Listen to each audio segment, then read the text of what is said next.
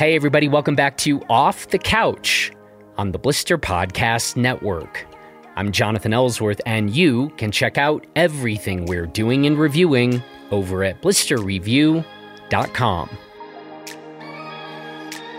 Today, our guest is Olivia Amber, who, though she grew up in rural Wisconsin, she headed off to Maine, where she became an all American cross country skier then found her way into the tech world of San Francisco, where she then started getting into ultra running and is now a Salomon athlete who also juggles a career in tech.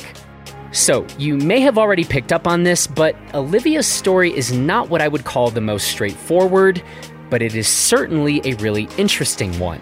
And she is somebody we think you are definitely going to want to get to know better, while also being someone that we suspect you're going to be seeing more and more impressive race results from, too. And so, yeah, there are several twists and turns in this conversation that make this a particularly fun conversation. And so, let's get to it. Well, Olivia, how are you today and where are you today? I am doing well. I am in the outer sunset neighborhood of San Francisco at home. And yeah, happy to be here. With the world's most professional looking sort of Zoom call backdrop I've ever seen. I, I, I still like is this something that one can pick up on the cheap or is this clearly like you have to be someone with say a fancy title like strategic research leader to get access to something like that or what's going on here? Maybe maybe but i also stole corrine malcolm's podcast setup so it also could just be that. It could just be that okay. Yeah i haven't i clearly haven't stolen anyone's stolen anyone's backdrop so, oh yeah you're right they don't know that. No you're supposed to say no yours looks amazing Yours, yours looks amazing. Thank you, thank you. Yours I appreciate looks great. Yeah. Hey, you just ran a big race like a few days ago. Broken yes. Arrow. Broken Arrow, the 52k, or I guess ultimately it was a 45k. But who's counting? Are you? Is this real? I thought normally we tended to sort of go with whatever the K was, and then the actual mileage was longer, which is something that I would definitely, if I was in the race, I would count every single step I took and I would want that documented. So Broken Arrow goes the other way here, huh? So, interesting thing about Broken Arrow, they change their course depending on conditions. And oftentimes there's snow on course. They usually have it in June. And because of COVID, they moved it to October. And so there actually was no snow. And so they did reroute the course a little bit because of that. And there's construction down at the base. Um, it's held in Olympic Valley, which is in Palisades, Tahoe. And so because of that construction, they wanted to make it more scenic and more, you know, just pleasant for the racers. So they did, they did change it a bit and that did shorten the distance slightly, which, yeah, which is, I guess, you're right. Usually Usually yeah, it goes the we, opposite direction. Right. this see, I I would have won because it's a little known fact. I am fantastic for 46k, but then I just fall apart in like those remaining those remaining. You should have raced this year. Yeah, you should have raced. Been my year. Missed opportunity. Yeah, this would have yeah. been my year. now, hey, sixth place finish. Yes. Yeah, I was 6th mm-hmm. Very exciting. I actually recently about a month ago raced the Rut, which is a similar race. It's you know it was a part of the skyrunning series in the yep. past, I believe. I'm sure people will correct me if I am wrong. Mm-hmm. Um, but it is, yeah, very similar. It's a 50K. There's, you know, a couple other races, but I did the 50K. And it's a mountain race, about 10K a vert and I also a sixth place. So obviously we're seeing a trend. Yeah. Completely different field too. So that was interesting. Huh. Um, but yeah, I'm I'm super happy with it. I ran, you know, the best race I could on the day. So that's all you can ask yeah. for. I've been dealing with a little bit of this nerve flare up in my hip area. It's kind of like sciatica, but not diagnosed sciatica. So still trying to figure out exactly what's going on, which has been but what I've been working on this week outside of work. Um, and so, yeah, I dealt with that in the last about six miles of the race, which was unfortunate, but what can you do? That's yeah. racing for you. That is racing. You were talking about a trend of sixth place, but another trend is also moving up the ranks, right? If my research is correct, Broken Arrow 2019 you yes. you moved up a full like 10 spots off of that. Yeah. And a lot of time off too. Yeah. But yeah, I so Broken Arrow 2019 was the first running race I ever really did. Obviously, coming from a cross country skiing background, I would be remiss not to say that we are typically pretty good runners because we do so much for training. But, you know, I, it's a totally different, it's a totally different realm. We're not, you know, racing for six hours. If we're racing a 50K for cross country skiing, it takes like for women two and a half hours. And so it's a totally different thing. And so, yeah, in 2019, I had this really awesome idea that I was just going to hop in and do it after I retired from my ski career. And I, I I literally stopped at every aid station. I ate three peanut butter and jelly sandwiches during the race because I was like, oh my gosh, I am racing 50 kilometers. I need to fuel. Yeah. Food, need to eat. Um, classic skier. and so I, yeah, I was super proud of the race. I ended up 16th, as you said. I was, I remember being a little bummed not getting top 15, but then also being like, well, wasn't really doing this for the result anyway. So um, I'll take it. And yeah, so I have to say, comparing that two years ago to now is just really cool. It's really cool to see what can happen in two years of a bit more focused training. And it's, yeah, I'm really excited about where I can go hmm. from here. And I guess we should say you are currently 26. Yes. I am 26. Mm-hmm. And this Broken Arrow race in 2019, so you were 24 then, right? I had just turned 24 okay. too, like two mm. weeks prior. Yeah, yeah. My See, birthday's in June and the race was in June, so if people want to know why I'm so I'm like so worried about getting my facts right here, it'll become clear maybe in a minute, but like I there's there's a you're I'm, doing great I'm so ta- far. Thank you. I'm talking to like a researcher, and so I just feel like if anything is off, it's just not gonna. Ya. It's gonna reflect badly on me. We've talked to a lot of folks who kind of got into long distance running, you know, after cross country ski careers and so is it sort of just like an obligatory move on your part or how, you know what I mean? Like all the, it's like, oh, so you wrapped up a college career. This is what you have to do now. And you're like, oh, okay, I, I guess yes. I'll just do that. If anyone or, doesn't do that, they're right. wrong. You're like out of the club kidding, or something. Just kidding. well, yeah, they're out of the club. I mean, this is, yeah, yeah, exactly. How I mean, that's this, all there is to it. How Mic did, drop. We're done here.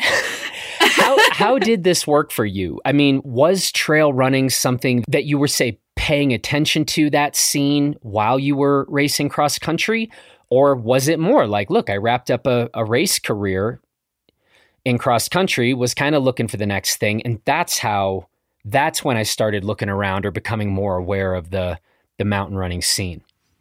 You know, it was not intentional at all. It was actually it's really interesting. I think in a lot of ways as a kid, I was, you know, really influenced by the running space. My mom was an amazing runner on the Wisconsin scene. She raced D1 for a bit and then ended up going to a D2 school um, after she tore her ACL or something. I forget exactly which was MCL. Anyway, um, and yeah, so she was always getting up early and running in the mornings as a kid, and so I think that definitely influenced me um, to to love running. And I was always most excited about the running training for skiing. In fact, I actually did not roller ski much in the summers um, for for training. I ran a lot, and that was largely because I would pick up some bad habits technique wise roller skiing. I just had a tendency to muscle it too much. And then when I'd get on snow, my technique would have had, would have, would regress. And so huh. I leaned more into the running and I loved it. Um, and so it was definitely just an affinity, I think, from childhood that sort of brought me here today. But I think also in conjunction with that, moving to San Francisco after graduating and retiring from skiing, that was a huge influence as well. I mean, there's no snow in San Francisco. It does not snow here. And so, you know, finding something to do in the mornings before work um, that, you know, wasn't skiing it was really easy to run. And there's also a really strong, amazing community of trail runners in San Francisco. And so they were a huge influence as well. Some of my absolute best friends are in the running community and so i think that community aspect is also a huge influence for for for why i ended up you know becoming a, a runner after skiing so yeah it was definitely a fluid progression if you will yeah can I go back to roller skis for a minute?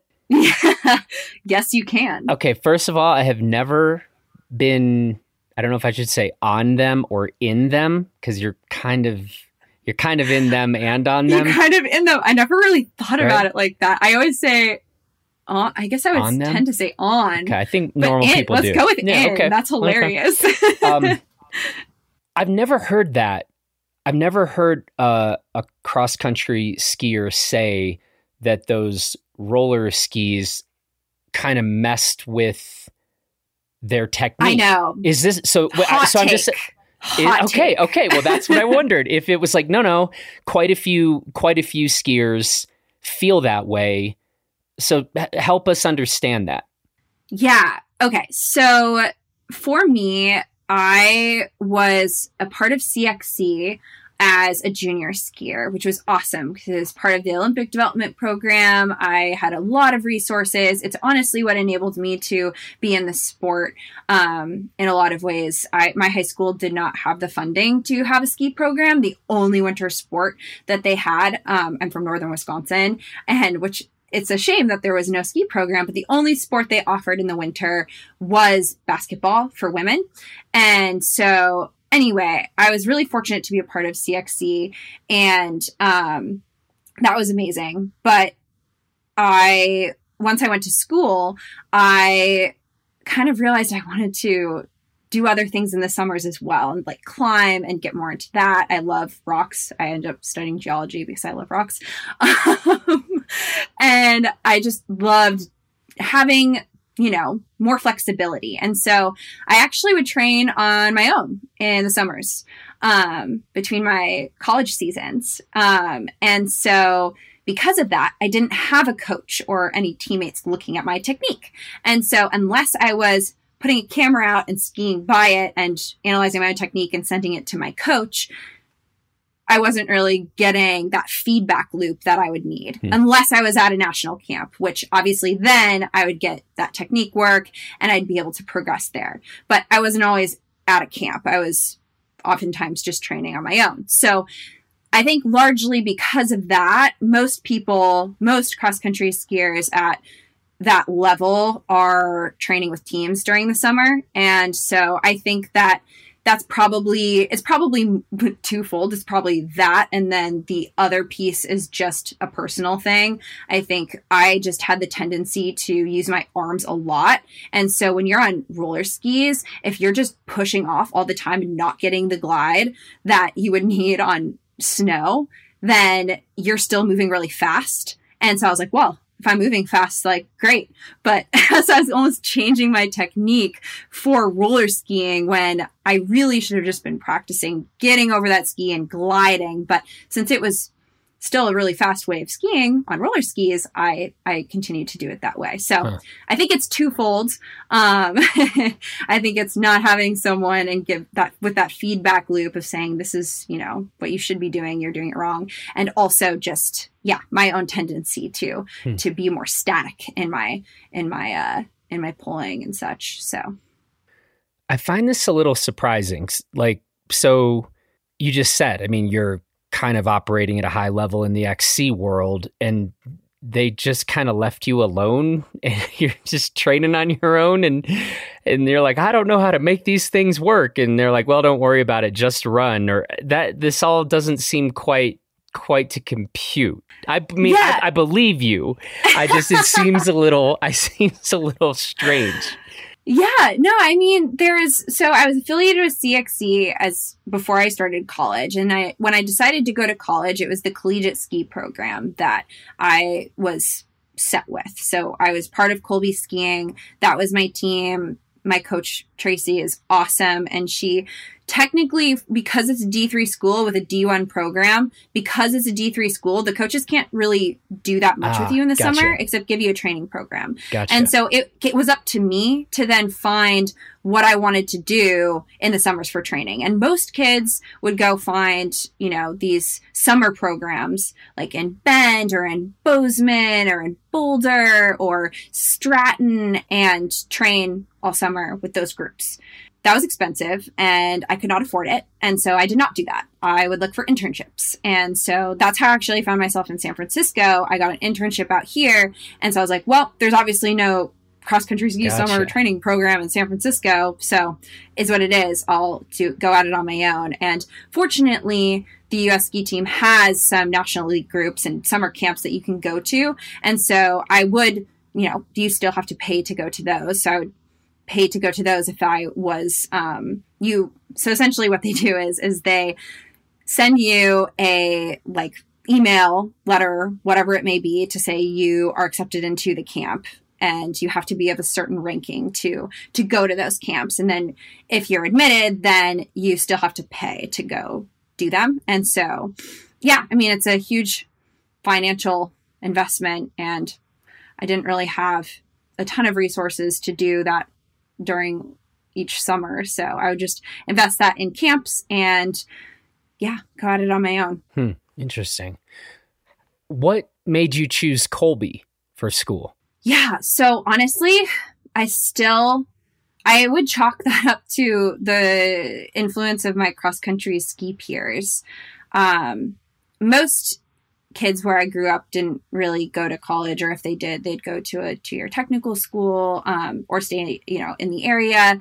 And I was seeing a lot of my cross country ski peers go to these, you know, East Coast or West Coast elite schools that have these ski programs. And so that was a really big influence. Um, and so I heard about a lot of those schools just through through uh, through that ski um, world. And fortunately, my parents were also pretty invested in education, and so they knew to sort of look at certain schools that offered the Division One ski program and good academic opportunities. So yeah, Colby was on my short list of schools. My sister was a grade above me, and she did a bunch of that research um, first. And so she ended up at Middlebury and skied for them. And I, you know, just looked at the same schools and I went to Colby. It was actually the first school that I looked at when I was looking at my short list. And I met Tracy, who is the coach, and I just totally fell in love with her. She's incredible. And I went through the other the, the rest of the schools on my list and I just couldn't get Tracy out of my head. I was like, she's just amazing. I really want to go there. She just, I felt like she just really believed in me and as just a human, not just as an athlete, but she could see that I loved doing a lot of things and that that was going to be okay and I could still perform at a high level. And so she, I just really felt that she believed in me. And so yeah, that was a huge. Honestly, I, I I have to say I went to Colby because of Tracy. It's Tracy's fault. It's Tracy's fault. Yeah. and, and here's to Tracy. We we all need like a Tracy or Yeah. two in our lives. seriously, Right? Seriously, yeah, yeah, we seriously do. Man, I I feel like you need to introduce me to Tracy. I feel like she'll like I can hire as a, a Everyone life should know. Tracy. yeah, honestly, Okay. she could totally start a side business, just life coaching. I, I, I, I once again believe you. Okay, at least one more college question. But you went to study geology because you liked rocks? Is this Oh what gosh. you did? I just like to I like to say that because I think it's funny. Um, but honestly, I had no idea when I got to college. I had no idea what to study. My high school didn't really prepare me for that next step, and so I was like, "What do I do now?" And I honestly ended up picking it largely because I was I was fortunate to be going to a liberal arts school, so I was taking a ton of other classes, and so at the end of the day, I didn't feel like what I ultimately committed to as a major was going to be the end all be all for what my career path was going to be. Um, but what I did like about it was that it was a really small department. And so I would really get to know my professors and my fellow students well and just get a really good hands on learning experience. And I loved the outdoors. And so I figured, well, geology, pretty, uh, pretty outdoor oriented. So, so in a nutshell, that is honestly what why what influenced my decision to to pick that major. So We're gonna come back to this, Yeah. uh, in a minute, okay? Because this seems like again a confusing part of your story. Because yes, there's a lot of weird stuff. see, this is why it's good we're talking. You can clarify just a lot of clarifications for us. But back to running for a second.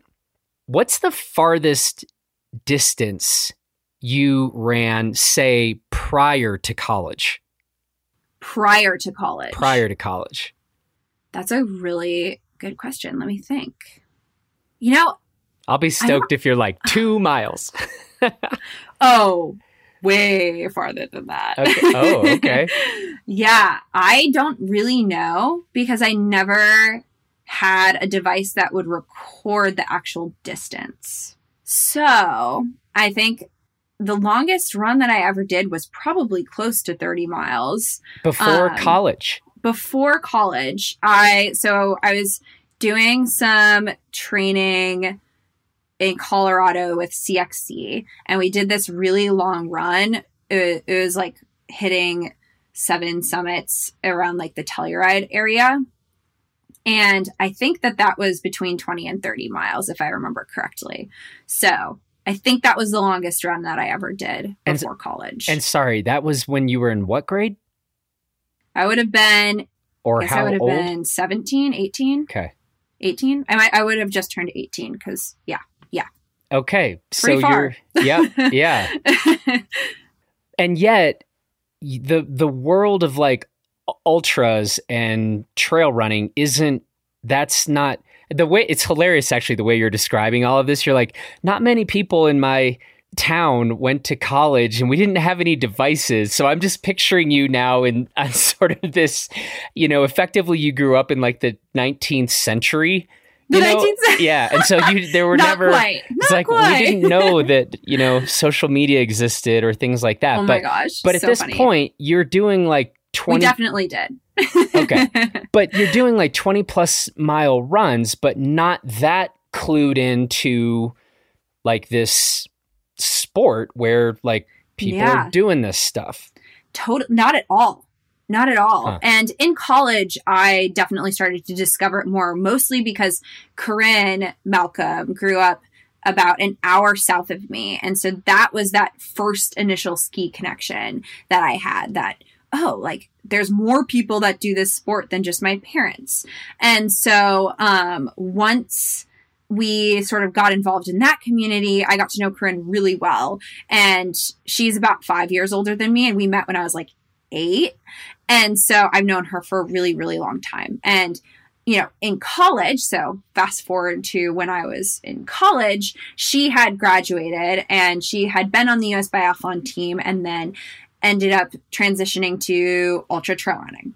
And obviously, we were close friends back in childhood. And so I still followed her. I still knew what she was up to. And I saw that she was doing these crazy long runs and races. And once I noticed there was actual races that went that far, I realized there were other people that did that too. And so that definitely started cluing me into this world a little bit. And it kind of just evolved from there. But there was never really, um, there was never really a time where I thought that that really would be uh, my path. I mean, I remember when I was really quite young. It might have been early high school or middle school when I was with my family. We did a lot of road trips, and both of my parents were teachers. And so we road tripped a lot in the summers. Um, and so we were in Colorado, and Leadville 100 was happening. And I remember um, just being really intrigued by it but my mom reminded me, I did not know that I said this, but I guess we were hiking up the trail because I really wanted to just see what was going on. And apparently I turned to her and was like, I want to do this someday. Oh. Um, which I don't remember, but she told me that that's what I said, which I believe her. So, um, yeah, I guess there must have been some early sort of realization that, that I had back, back then. So I think, I'm sure it's a bunch of a bunch of influencing factors. But okay, so I asked you the longest distance you ran prior to college. Once you're mm-hmm. in college, are these 20 to 30 mile runs becoming more common for you or um somewhat i definitely did do about that distance in the summers when i was training on my own um you know the i, I should call out with cross country ski training we actually um, use time based training for the most part. So we would say three hour run or five hour gotcha. run, whatever it may be. And so um, it was not distance based, mm-hmm. um, which a lot of runners do use the more distance based um, training training plans. But yeah, so it's hard for me to know exactly how far I was running, especially because those GPS devices didn't really exist as uh, as readily. They weren't as readily available as they are now, and I don't think Strava was really around when I was you know in high school or maybe it had started, but it wasn't really well known. Yeah. Um, I sure especially not, not where you but... where basically they, they had just recently like a, they had just discovered fire. Yeah. We just discovered fire. You yeah. wouldn't believe it. We just I that's why I loved rocks. It was all I knew. yeah, we just banged oh rocks God. together. No. Yeah definitely not. We definitely are from rural rural area, but okay. not quite not to the that. point where we okay. didn't know about technology. Okay. So we're okay. We're everything's fine. okay, so college, we're doing the we're doing the the running for time, and you're not yet paying all this attention to. Was that 20 was at 26.1 26.2 it's that that kind of thing but you're still putting some mileage down yeah, definitely. Definitely. I have no idea really what mileage, but I was definitely putting some mileage down, honestly. Probably pretty pretty good mileage. But yeah, I guess I could go look back in my old training logs that I kept and just calculate the time with the approximate miles per hour I was going and figure out like an, uh, an idea. But now I feel like I should be like, that's your next research assignment. You I should, know, you should see? do it because you would like yeah. run off now that that I'm that... honestly kind of curious. See, okay, I look, maybe I, I look forward to seeing your your 12 page paper on this. All right, I promise, ladies and gentlemen, this is relevant. Tell me a little bit about these internships of yours, if if you can, before we start bumping yeah. up against you know NDAs and stuff, which will be the fun oh, part of this podcast.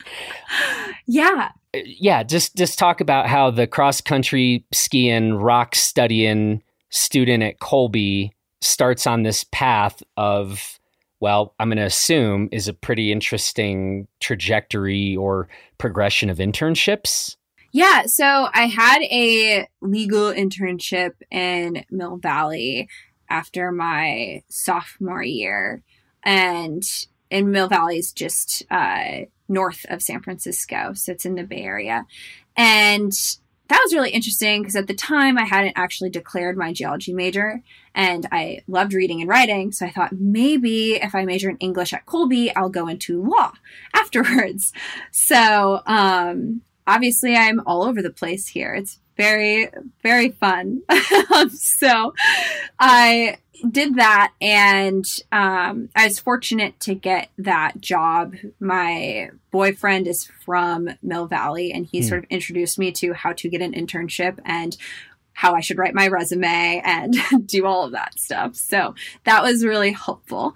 And so I ended up, yeah, applying to that. And it was a lot of just basic paperwork stuff, but it was so funny because the attorney that I was working for was like, you don't want to go into law. Do Hmm. not do this. And Wow. so that was an influence. I was like, oh, really? Okay, I won't, I won't do this then. And so then the next year, I ended up getting a job at um, the Rainforest Action Network, which is here in San Francisco as a sustainability and database operations intern. So I was working with their major donor um, development team, and I was just learning about that system and just how you can catalog that kind of information, how to store it, and um, it was really it was really interesting and it was cool because it's an environmental nonprofit that does really great work. So um, I did that, and then that was after my junior year. So then when I graduated, I ended up getting this job at this executive search and consulting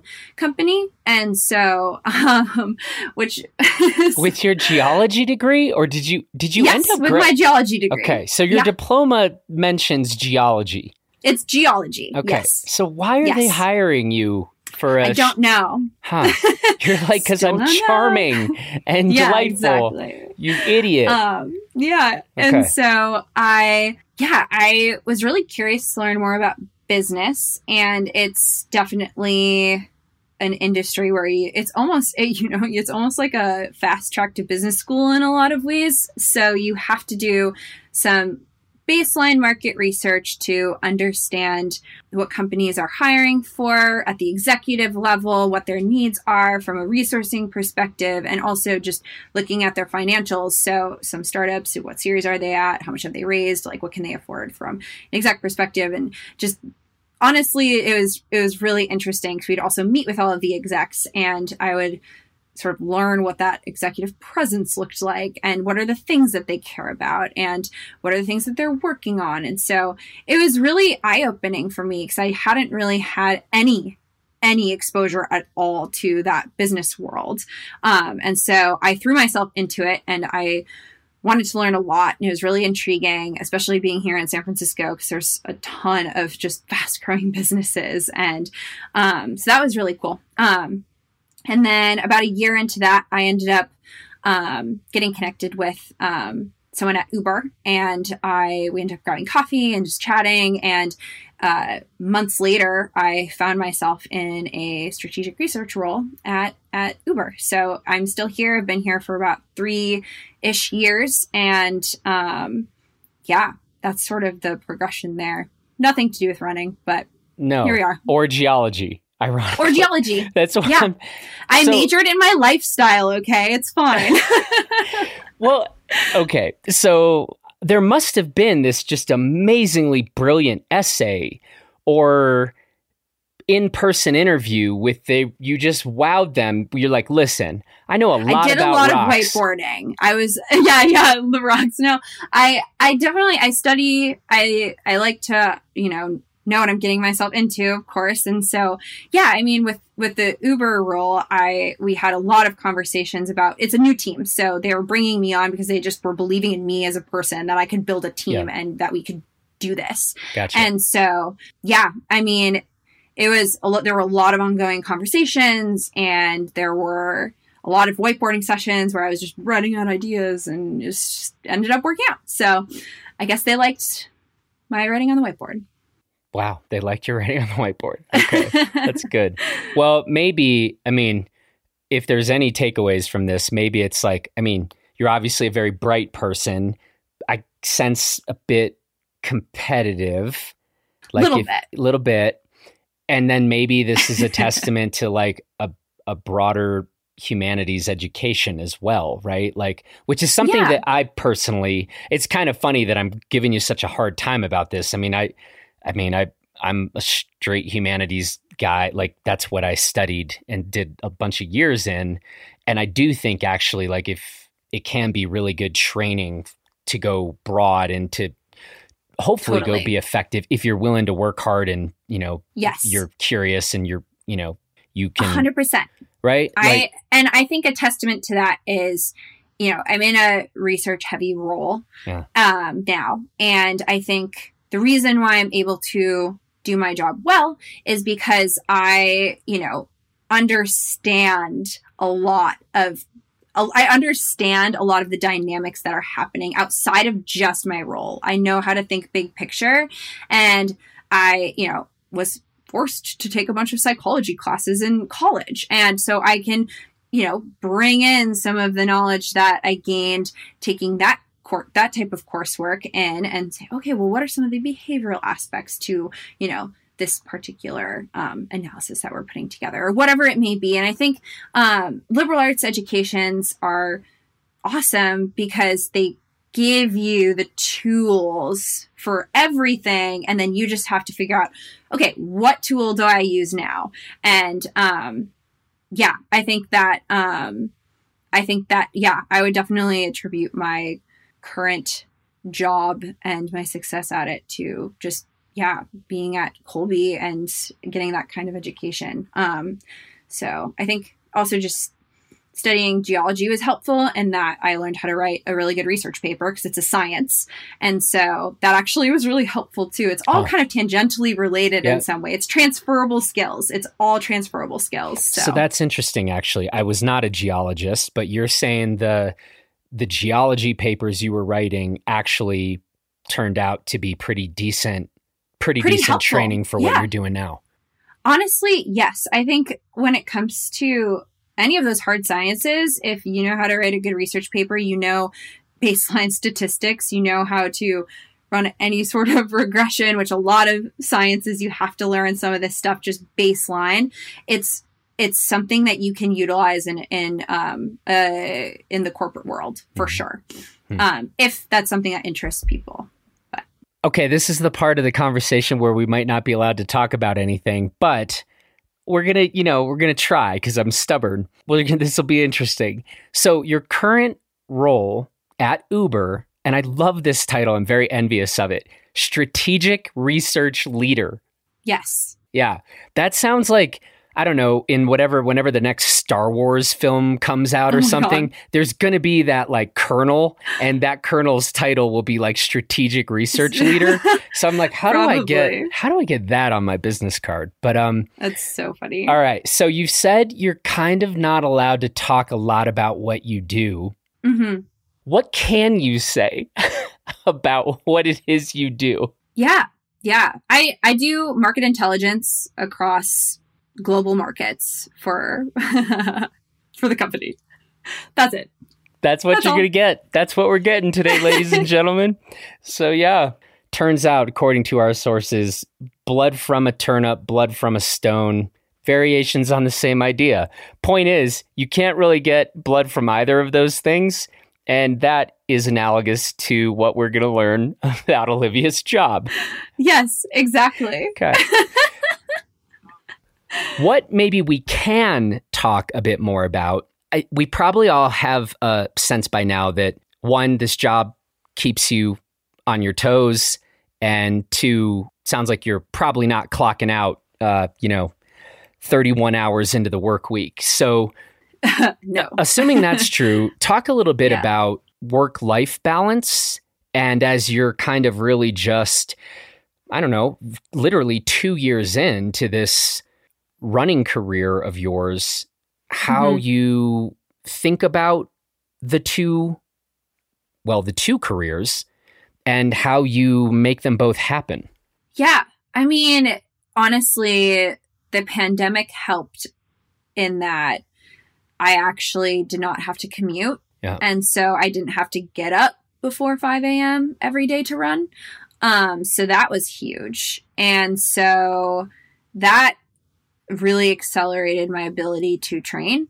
And I also, you know, prior to that would just run everywhere. So I would run to work, run from work, run to the gym, like just run. And I never really drove anywhere. And at the time, I didn't have a bike in the city. So I just, yeah, I just went by foot. So, um, yeah, I guess that coupled with just I am not much of a sleeper, so huh. I you I I sleep a lot more now, but I used to get like three or four hours a night. Really, this is really really bad. It's a lot better now, um, but I would not sleep much, and so a lot of my productive hours from a working perspective were when everyone was asleep, and that was great because I had no distractions, and so I would just. And I was in school too. I would just do a lot of studying at night.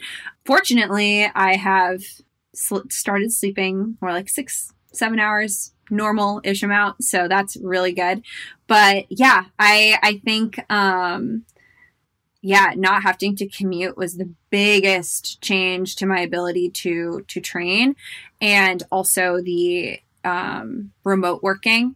Um, so I am able to still work remotely, which has been also helpful. And it gives me the more flexibility to just get up to the Sierra and go climbing and do alpine expeditions and run and um, just be up there um, a lot easier and more frequently. And so I think that has helped a lot. I want to ask you more about the sleep thing because I'm kind know, of obsessed really with this. Bad. Right? Yeah. Well, and I've I actually I've, recently got a whoop because I figured I should to start tracking it more. So mm-hmm. yeah, and I, I'm I've made some moves like that just because I left to my own devices. I listen in defense of people who don't sleep a lot. Let me try this out on you. See what you think. I think it's a sign that we like life so much that there are so many interesting things one could be doing if one weren't asleep. I think it's yes. a sign of optimism. and I like this right? take. This yeah, is a good take. It's a good take. Yeah. And uh, I'm like, why would I want to go to sleep right now? Like, there's so many things I could be reading or learning or doing, producing, creating. So I think this is an optimistic uh, take to not sleeping much. Just apparently, according to all of the science, it, it it's really unhealthy. Yeah, yeah, it, it's it totally is not. It's not a good thing to not sleep. Um, I like the optimistic take okay. on it though. Okay. Um, I think yeah, that's great. is it were you kind of on like in throughout college? Were you on like the three to four hours a night program, or is yeah. this po- it? Okay and like yeah, just like left your own left your own devices that's how you would kind of roll that's like, just how i operated yeah. And um i honestly i did get sick quite a bit. Okay. So i think there's something to be yeah. said for that. And it's definitely not great. I also drank way too much coffee um total caffeine addiction. So that i think is a huge uh, i think that was a perpetrator in the uh, lack of sleep. So I think, yeah, I've cut down on the coffee a bit.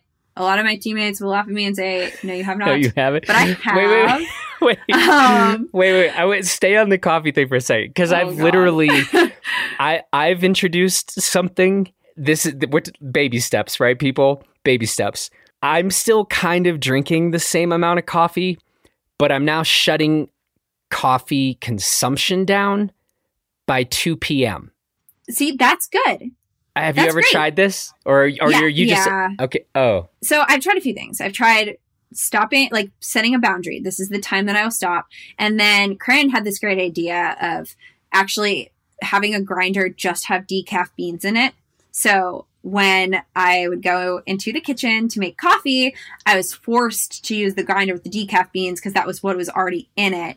And obviously, I didn't do that all day, but yeah. after a certain period of time, like after 2 p.m., I I would try to do that, but I I have just been like pretty addicted to caffeine. And so I would feel it. I would feel this like, ugh, like I'm tired. I'm feeling fatigued and not as mentally acute as I would be if I was still drinking coffee after 2 p.m. And so that, that is something I'm still working on, but I'm getting a lot better at actually either just stopping coffee altogether or trying the decaf mode. Um, so I still need to figure out what works, but baby steps. Baby, baby steps. steps. I'm I've sort of decided that I'm going to give myself one day a week where I really cut back, and then work up to two days a week where I really cut back, and sort of take that approach um, instead of just doing all days or nothing. Because mm-hmm. I felt like I kept failing, and I was like, well, I need to give myself a little bit of success. So maybe if I just take the take each day,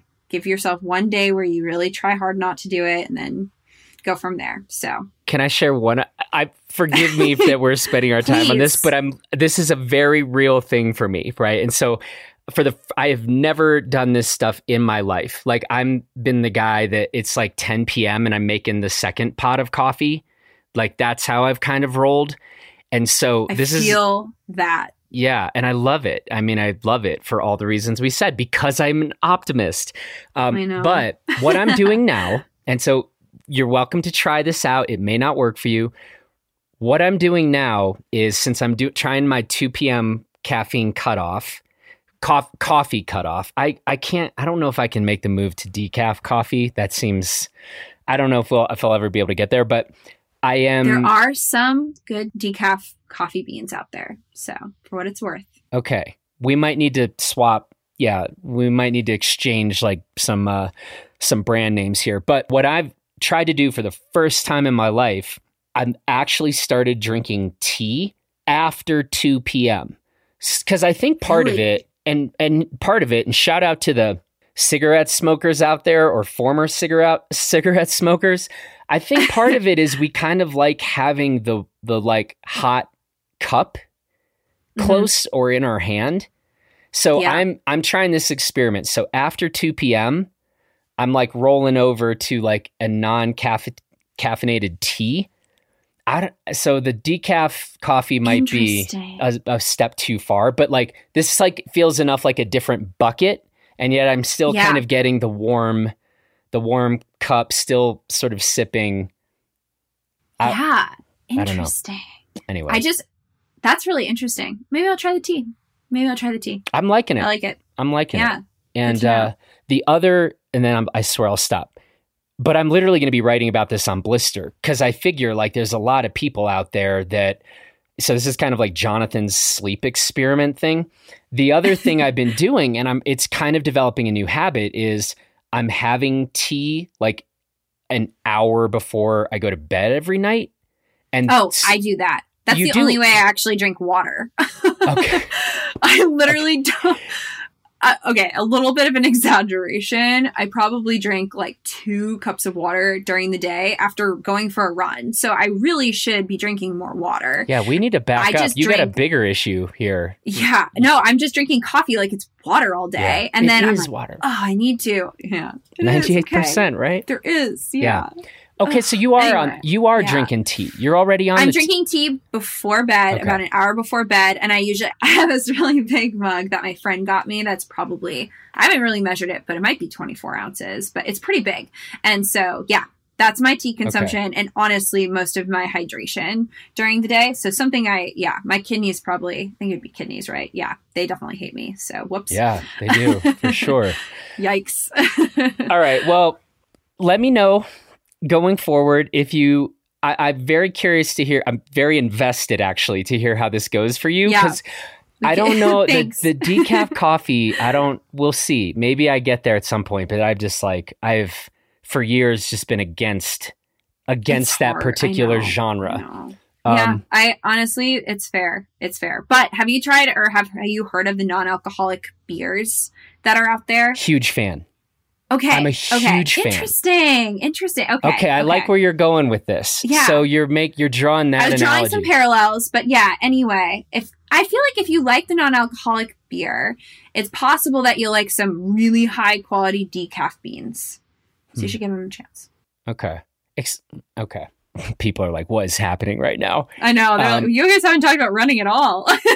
I had. I, li- I had a non-alcoholic beer today at like 1 p.m.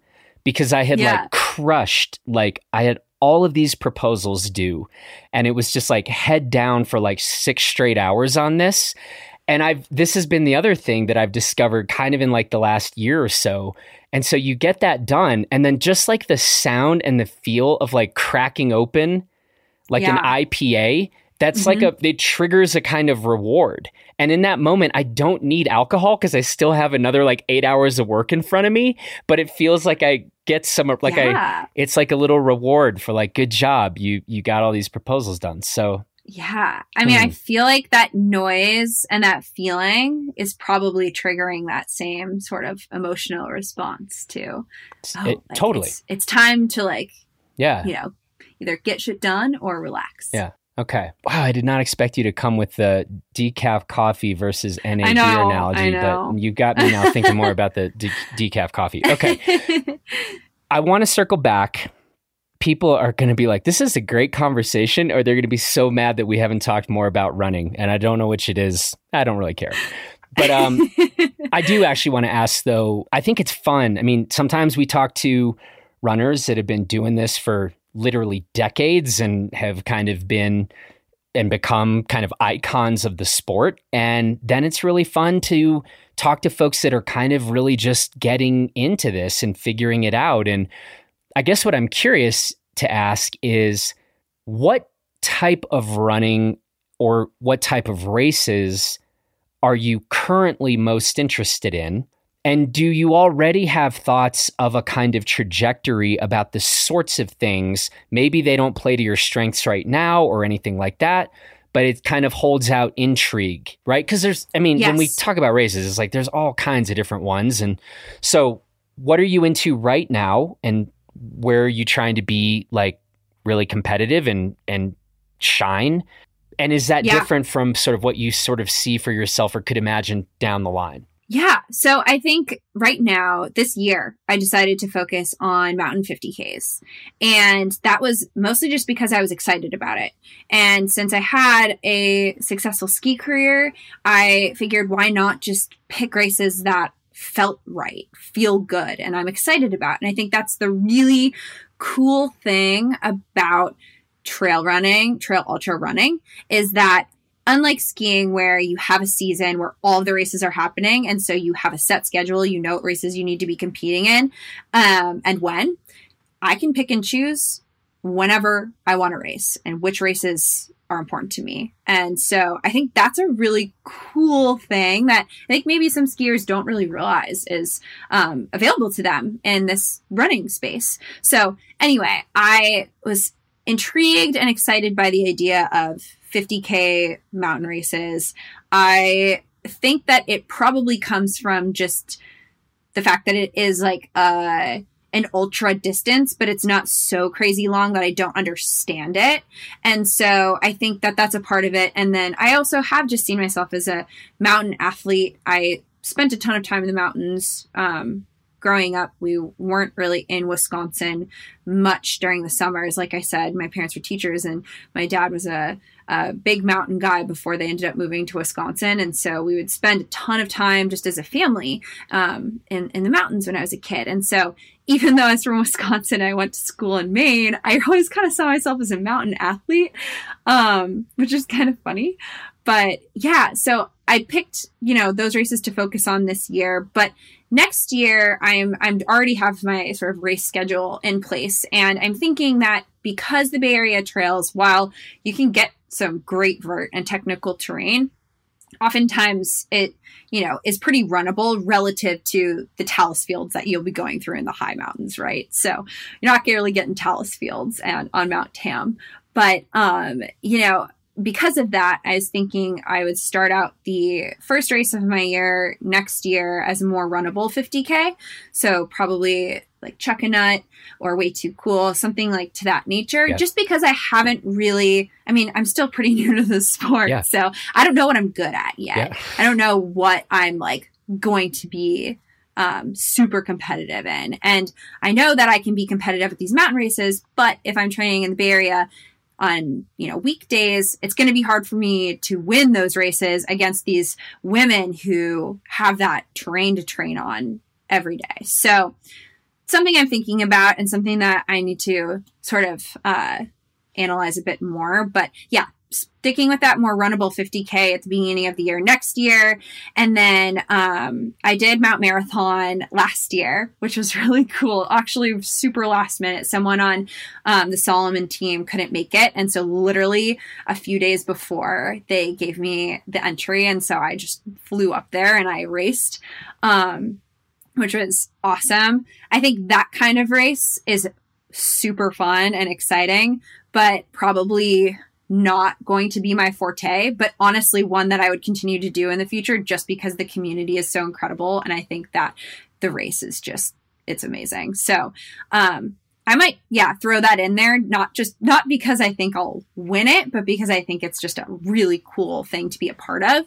Um, and then I really like spending my time in the High Sierra during the summers. So I like to create my own routes and tackle some climbing and alpine style objectives. And so I'm thinking for next summer, not really doing any racing and just focusing on maybe setting some more women's FKTs and putting together some new link ups and just exploring and getting to that mountain range more. And then I think that's probably going to be a trend going into the future as well. We'll see. I mean, I, I really, uh, I really don't know, but. I, I know I like to spend my time in the Sierra, so we'll see. And then um, come fall, I think I'd like to do Ultra Pirineu, which is a long mountainous 100K in the Pyrenees.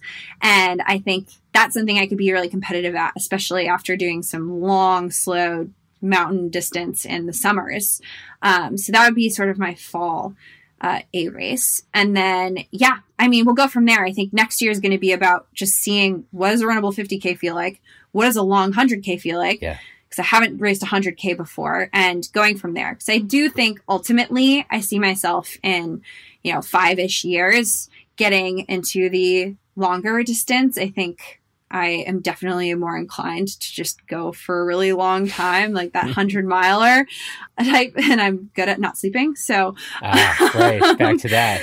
So, yeah, don't don't get too good at sleeping here. It could hurt your right. Could hurt your long long races. Maybe the time is now. Right, exactly. Miler. Um, right. but yeah, I think we'll see. I mean, it's definitely evolving, but I want to I want to see what I can do in the sport. And so I'm trying to be take it really seriously and be focused and figure out like what is it that I'm most excited about from a racing perspective and what am I good at. So yeah. I still don't know the answers and figuring figuring it out as we go. Yeah.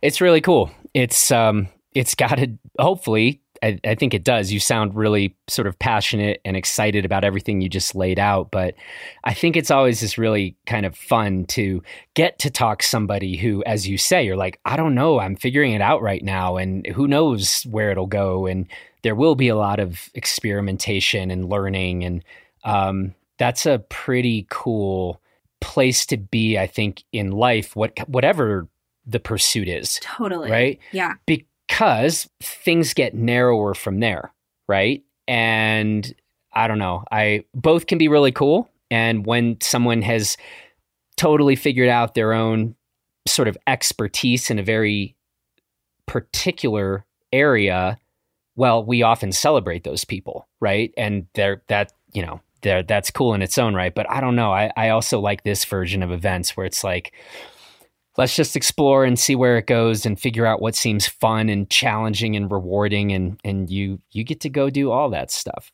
Yes and i'm sure in the coming years i will find some races that i just feel like I can crush and that'll be great because I really like winning and I like standing on the podium. And so I'm sure that that will be a feedback loop, right? Yeah. I'm going to yeah.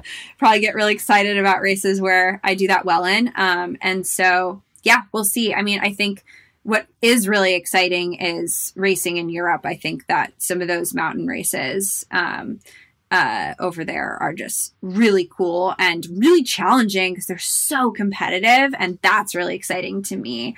Um, so I'd love to see how I stack up in some of those those big races as well. So yeah, and Ultra Pirineu I think will be a good start.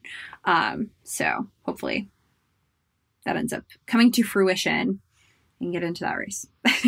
well, Olivia, maybe not surprisingly, it sounds like you're already kind of well on your way of figuring out a roadmap or you know some yeah, some yeah. some spots along this trajectory of yours. So totally, it's like taking a paintbrush, throwing some paint in the wall, seeing what sticks, seeing what the shapes look like, figuring out which shapes I like the most, going from there. Yeah. Maybe recreating some of those shapes again. Yeah. That was a really weird. It was a little weird. I was because in my I don't head, know where I was going with it, but now, yeah, now that's now that's what it is. So. In my head, I was I I was thinking of it more in terms of your sort of research gig. You kind of took it in like a Jackson Pollock direction. Yeah, yeah. you know. So yeah, you, you know. know.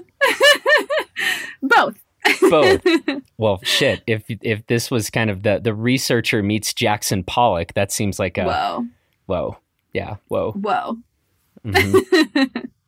On that note, I want to let you go. Um, not because you need to go to sleep, obviously, but you probably Obviously not. you probably have some big Go super get my extra cup of coffee. right. 8 Go, p.m. Never too late. Just kidding. I am not get, drinking coffee at 8 p.m. no, Do not I worry. used to. Um, those days, those days are over for us. Yes. So We got this. Yeah. We can do this. I, I hope so. Um, we should definitely, yeah, feel free to, you know, if you find certain things that are working really well for you, do let me know. I literally, I'm going to start writing about this on Blister. Likewise. Okay. And uh, Awesome. I will read your article. Okay. I will try to follow the advice that you give. Okay. Share share some insights, please. well, I and can use 'em. I'm going to need it back because I'm I, I'm clearly not the expert at this. So I, I'm going to try to some like I'm going to try to crowdsource this. Yeah. there are some nutritionists out there, I'm sure, that will listen to this that are just Oh. going to be like, "Oh God, no, Yeah. this is not what we want to hear right now." But we're not Oh. condoning it, so I think that's No. the the key. We're not. It's not like we're condoning it. We're Like, other than bad, we think so. that other than we think that it points to an incredibly healthy and optimistic outlook on life. totally, totally. yeah, No, I don't know. We'll figure this out. Hey, thank you. This has really been fun. Um, it's cool to learn more about your uh, the twists and turns of your particular story, and uh, uh, yeah. Can't there have wait. been many. yeah, and uh, uh, we'll be super interested to see how this all plays out for you and, and watch it unfold. So, so thanks for taking the time. Thanks. Yeah, thank you. It's so nice. So nice chatting with you. Well, cool. I will let you go, and uh, good luck with all of it. Awesome. Thanks. Well, that's it for this edition of Off the Couch. I want to say thanks to Olivia for the conversation. Thanks to the strikingly handsome Justin Bob for producing this episode. And from all of us here in Gunnison and Crested Butte, Colorado, please take good care of yourself and everybody else. Please keep moving forward. And we will talk to you again next week, where I will be back here on Off the Couch with Sanjay Rawal to once again run through the news. Okay, till then, bye everybody.